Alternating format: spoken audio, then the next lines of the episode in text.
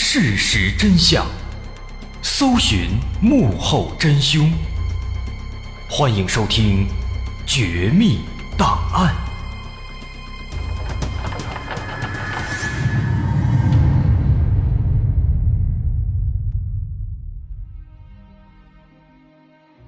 还原事实，探索真相。欢迎继续关注《绝密档案》，我是大碗。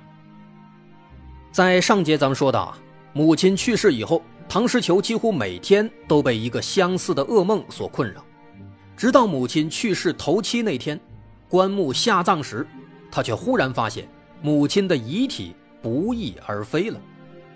有人说是被野兽叼走了，有人说是诈尸了，但这些说法都站不住脚。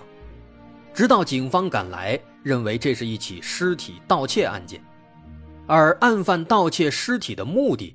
暂时还无法搞清。有人提出，有没有可能是仇家来寻仇呢？因为之前村子里发生过类似的事情。但是仔细分析之后啊，警方认为这种可能性其实不大。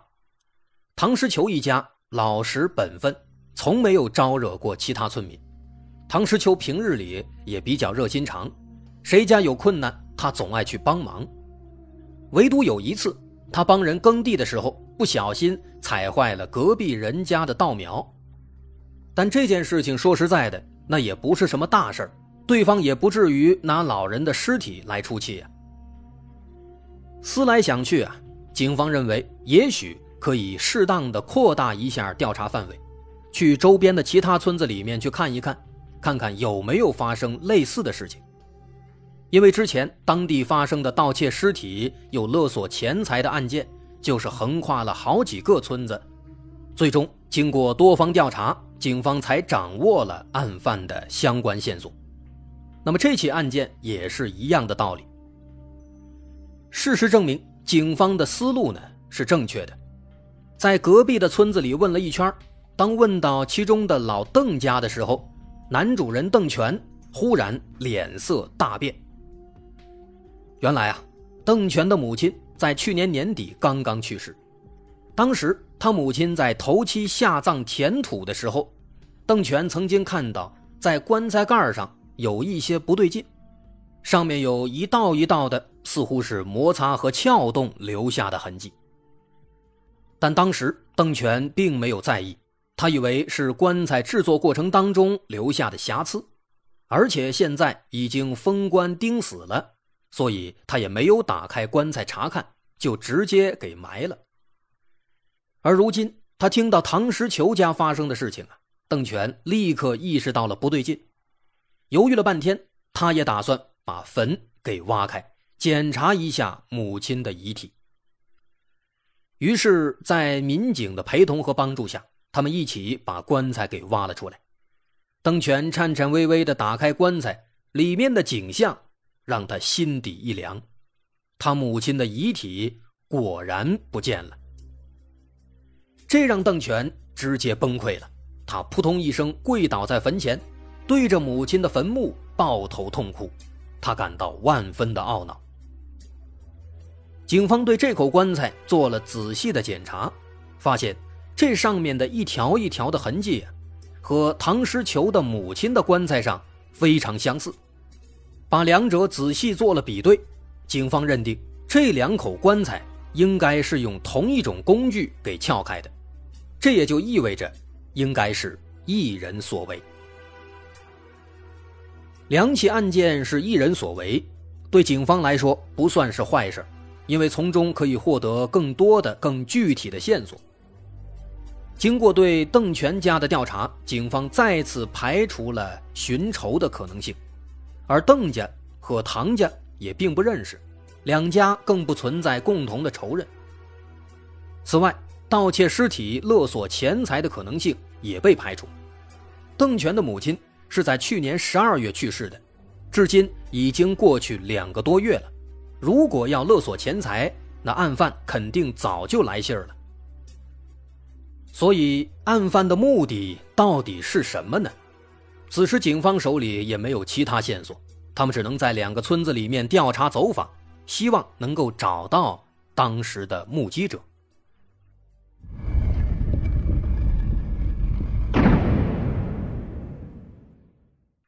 这项工作是需要极大的耐心和毅力的。警方先是在邓泉的村子里做了大量走访询问从邓泉的母亲去世到头七填土下葬期间有没有村民看到在坟地附近出现过异常的情况。但是难点在于，邓全的母亲已经去世两个多月了，时间久远，大家对当时的情况都已经记不太清了，因此。没有获得有用的线索。接下来是唐诗球所在的村子，幸运的是，在这里终于查到了一些有用的信息。之前提到的村民李福田家的邻居，咱们叫他小李。这个小李说啊，在唐诗球的母亲的棺材被抬到坟地的那一天晚上，他睡得比较晚，看电视看到半夜一点多。看完电视，正要上床睡觉的时候，这个小李看到远处的坟地里面有一个人在打着手电筒来回的走动，手里似乎还在拉扯某些东西，慢慢的拉着东西往北边的山上走。因为当时唐诗球的母亲刚刚去世嘛，小李认为应该是唐家的人在收拾东西，所以就没有在意。不过，当警方向唐诗球核实这些情况的时候，唐诗球却表示，当晚自己和家人并没有在坟地附近收拾东西。虽然这个发现和尸体丢失不一定有关联，但毕竟它是发生在头七之前，他母亲死亡之后嘛，所以警方认为还是有必要查一查的。于是，警方和当地村民一起上山。展开地毯式搜索。当大家搜到半山腰的一片树林时，有村民发现了一架破旧的木板车。虽然木板车并没有什么稀奇的，但它出现在这个地方，着实是有些奇怪。这座山呢是一座荒山，没有人住，也没有开垦田地，山上除了草就是树，还有就是小动物。所以平时除了砍柴挖菜，一般是没有人上山的。那么，一架木板车出现在这里，那就显得有些突兀，有些不正常了。更加奇怪的是啊，经过观察，能发现木板车下的地面上有一道浅浅的车辙痕迹，说明这架车不久之前刚刚被使用过，而且当时在车上。肯定是放了一些比较重的物品，不然的话不会压出车辙的痕迹。这个发现引起了大家的兴趣，联想到小李提到的那个奇怪的人影，他们隐隐觉得这两者之间一定有联系。沿着地面上的隐隐的车辙痕迹一路寻找，最终大家找到了一个山洞。需要注意的是啊。这个山洞洞口很小，只有一米多点被一块木板挡住。木板上面有明显的被人为涂抹的泥浆，四周还有一些堆砌起来的砖头，看起来这肯定是人为制作的。而且涂抹泥浆呢，应该也是为了做掩护，防止被人发现。当警方掀开这个木板，借助阳光，能看到这个洞穴里面其实非常浅。深度只有不到两米，而洞穴中首先映入眼帘的是地上的一大块帆布，这帆布的下面显然还盖着某些东西，看起来鼓鼓的。而当警方掀开这块帆布，下面的东西让大家倒吸了一口凉气。那是一具被包裹起来的尸体，而这具尸体经过辨认，正是。唐石球的母亲，但这还不算完。唐石球的母亲的遗体被抬出来之后，大家发现啊，在遗体的下面还有一块非常大的木板，木板上放着锄头、铁锹，还有一些破旧的男性的衣服。有一些胆子大的走过去，蹲下来尝试敲了几下木板，结果发出的声音是空荡荡的。很明显，这木板下面是别有洞天的。而当大家把木板掀开，赫然发现啊，这下面竟然是一个大坑，坑里面是另一具尸体。后经辨认，这具尸体呢，就是邓全的母亲。这样的场景让所有人都感到毛骨悚然。盗窃尸体的小偷到底是谁呢？为什么要偷走两位老人的尸体呢？警方检查了木板上的锄头等等工具，发现这些工具和棺材上的痕迹都是刚好吻合的，可以确定这就是作案的工具。但棘手的是，这些全都是很常见的农用工具。工具本身已经比较旧了，因此不具备以物找人的条件。至于和工具放在一起的那些男性的衣服，首先可以肯定的是，这些衣服肯定不是死者的，因为死者都是女性，而且都穿着寿衣。那么这件衣服应该就属于案犯了。在这些衣服当中，有一件黑色的男性夹克。虽然款式看起来比较普通，但至少具备一定的特征。警方打算去周边的村子里面问一问，看谁穿过这件衣服。知道穿衣服的是谁，那么这个人应该就是案犯了。不过啊，就在这个时候，就在警方思考的空档，又有其他村民赶来报告说，在附近发现了三个大坑，看起来。里面埋的应该也是尸体。警方迅速赶到，发现这三个大坑就在附近的一片树林里，整齐排列着。大坑的底部全都是圆鼓鼓的，看起来确实像是埋着尸体。从坑里密布的杂草来看啊，这三个大坑应该已经有很长时间了。为了防止不小心破坏别人家的坟墓，警方首先在周边的村子里面问了一遭，看看有没有人家把坟墓挖在了山上。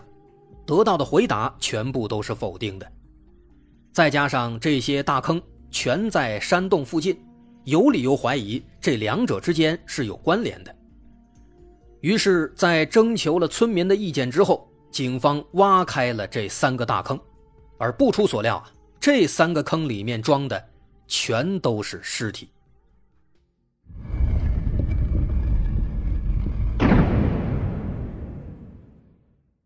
三个大坑，每个坑里面都有一具尸体，不过这些尸体已经白骨化了，无法分辨出他们的身份。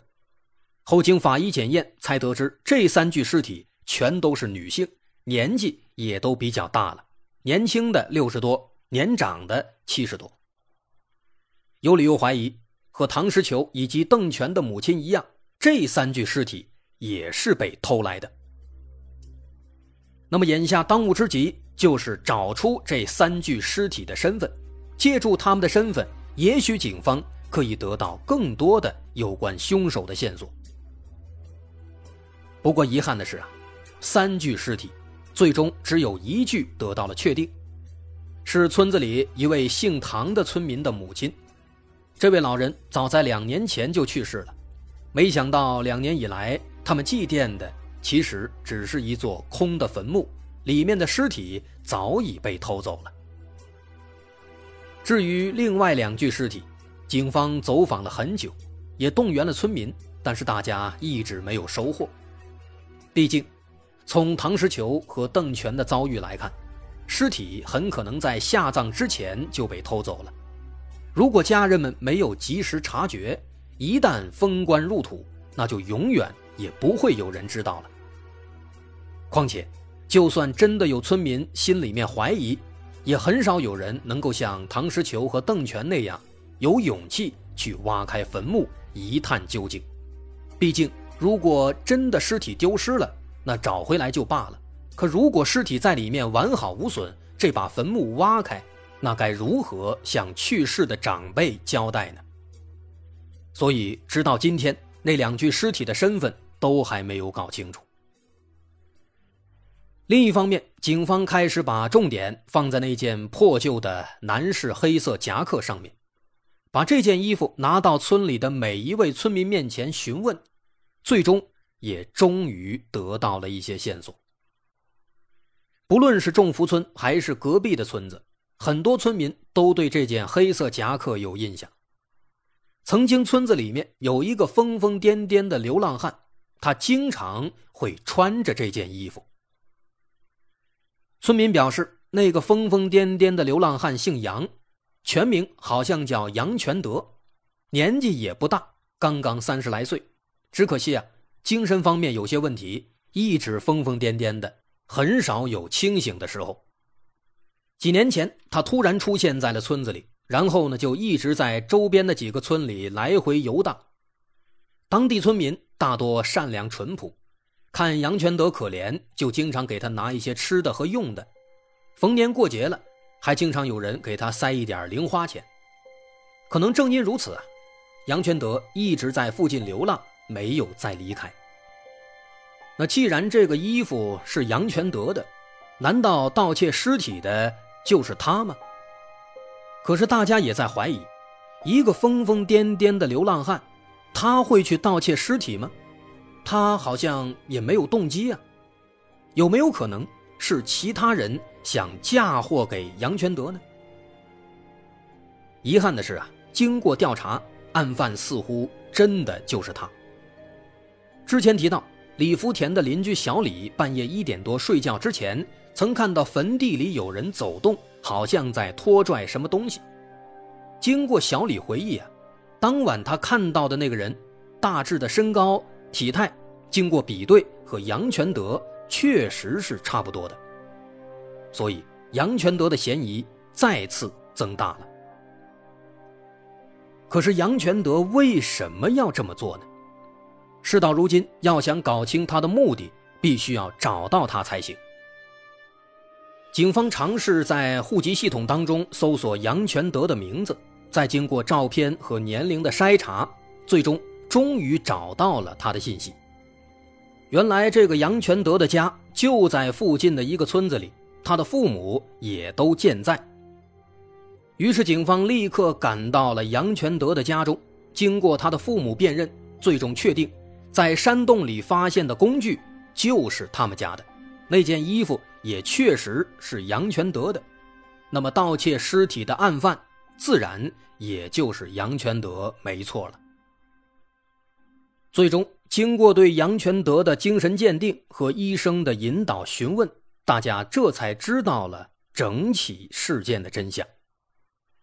杨全德的精神问题比较严重，听力和视力也都有问题，因为从小如此，难以和外界交流，他的精神状态自然就越来越差。